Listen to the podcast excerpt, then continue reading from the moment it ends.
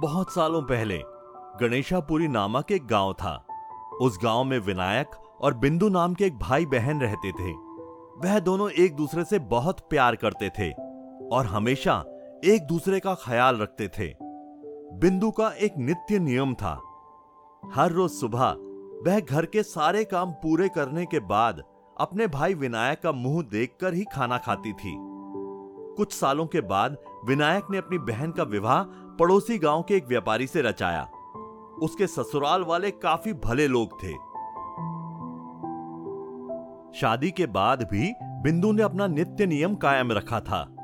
वह हर सुबह ससुराल के घर का काम जल्दी जल्दी खत्म करके अपने मायके, भाई का मुँह देखने जाती थी।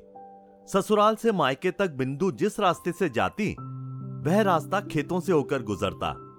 वहाँ पर घनी झाड़ियों के बीच एक खेजड़ी के पेड़ के नीचे गणेश जी की एक सुंदर सी मूर्ति रखी होती थी। बिंदु हर रोज आते वक्त उस मूर्ति के सामने हाथ जोड़कर बोलती, हे गणेश जी, मेरे जैसा अमर सुहाग और मेरे जैसा अमर पीहर सबको दीजिए। इतना कहकर वह अपने मायके के लिए निकलती थी। तब घनी झाड़ियों के कांटे उसके पैरों में चुभा करते। एक दिन रोज की तरह बिंदु अपने मायके पहुँची और भाई का मुँह देखकर उसके पास बैठ गई। उसी समय उसकी भाभी की नज़र बिंदु के पैरों पर गई। भाभी ने पूछा, कि आपके पैरों में क्या हुआ? यह सुन बिंदु ने जवाब दिया कि आते वक्त खेतों की घनी झाड़ियों के बीच गिरे हुए कांटे मेरे पैरों में चुप गए। इसके बाद बिंदु वापस अपने ससुराल लौट गई। तब भाभी ने अपने पति विनायक से कहा, आपकी बहन के पैरों में कांटे चुभ गए हैं। कल फिर से ना चुभे, इसीलिए आज ही आप रास्ता साफ़ करवा दीजिए।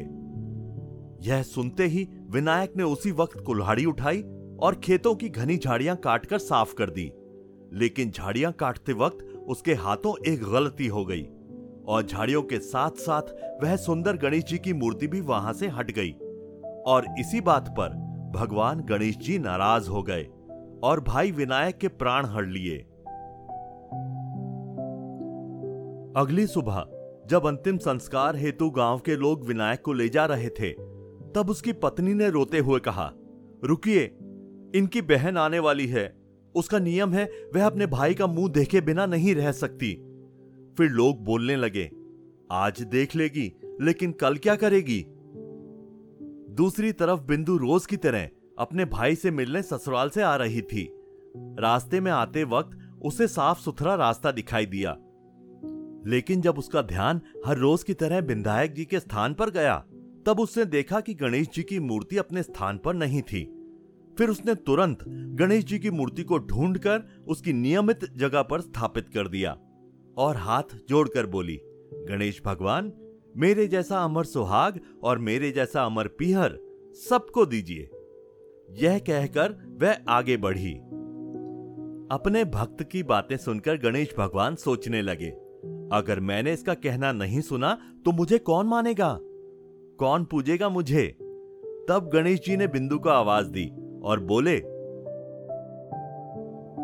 सुनो बेटी जाते जाते इस खिचड़ी की सात पत्तियाँ लेकर जा और उसे कच्चे दूध में मिलाकर अपने भाई के ऊपर छींटा मार देना। वह उठकर बैठ जाएगा। यह आवाज़ सुनकर बिंदु इधर उधर देखने लगी। उसे आसपास कोई भी दिखाई नहीं दिया।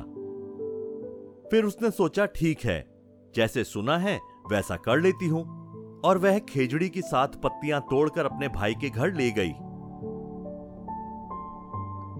मायके पहुँचते ही उसने देखा कि भाई के घर, गाँव के लोग इकट्ठा हैं।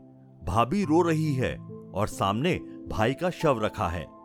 फिर बिंदु ने तुरंत ही उस आवाज़ के हिसाब से खेजड़ी की सात पत्तियाँ कच्चे दूध में घोलकर भाई पर छींटे मार दिए।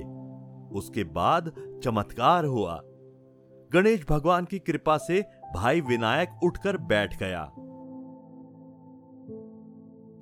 भाई के उठते ही वह अपनी बहन से बोला, मुझे बहुत गहरी नींद आ गई थी। वह सुनकर बिंदु बोली, इस तरह की नींद किसी दुश्मन को भी ना नसीब हो। बाद में उसने अपने भाई को पूरी कहानी बताई। और भाई विनायक ने भगवान बिंदायक जी से क्षमा मांग ली। तो यह थी मान्यता अनुसार बुधवार को सुने जाने वाली गणेश जी की कथा। हे गणेश भगवान, इस कहानी को सुनने वाले और पढ़ने वाले को हमेशा खुश रखना। कहानी अधूरी हो तो इसे पूरी करना, और हमसे कोई गलती हो गई हो तो उसे क्षमा करना। जय श्री बिंदायक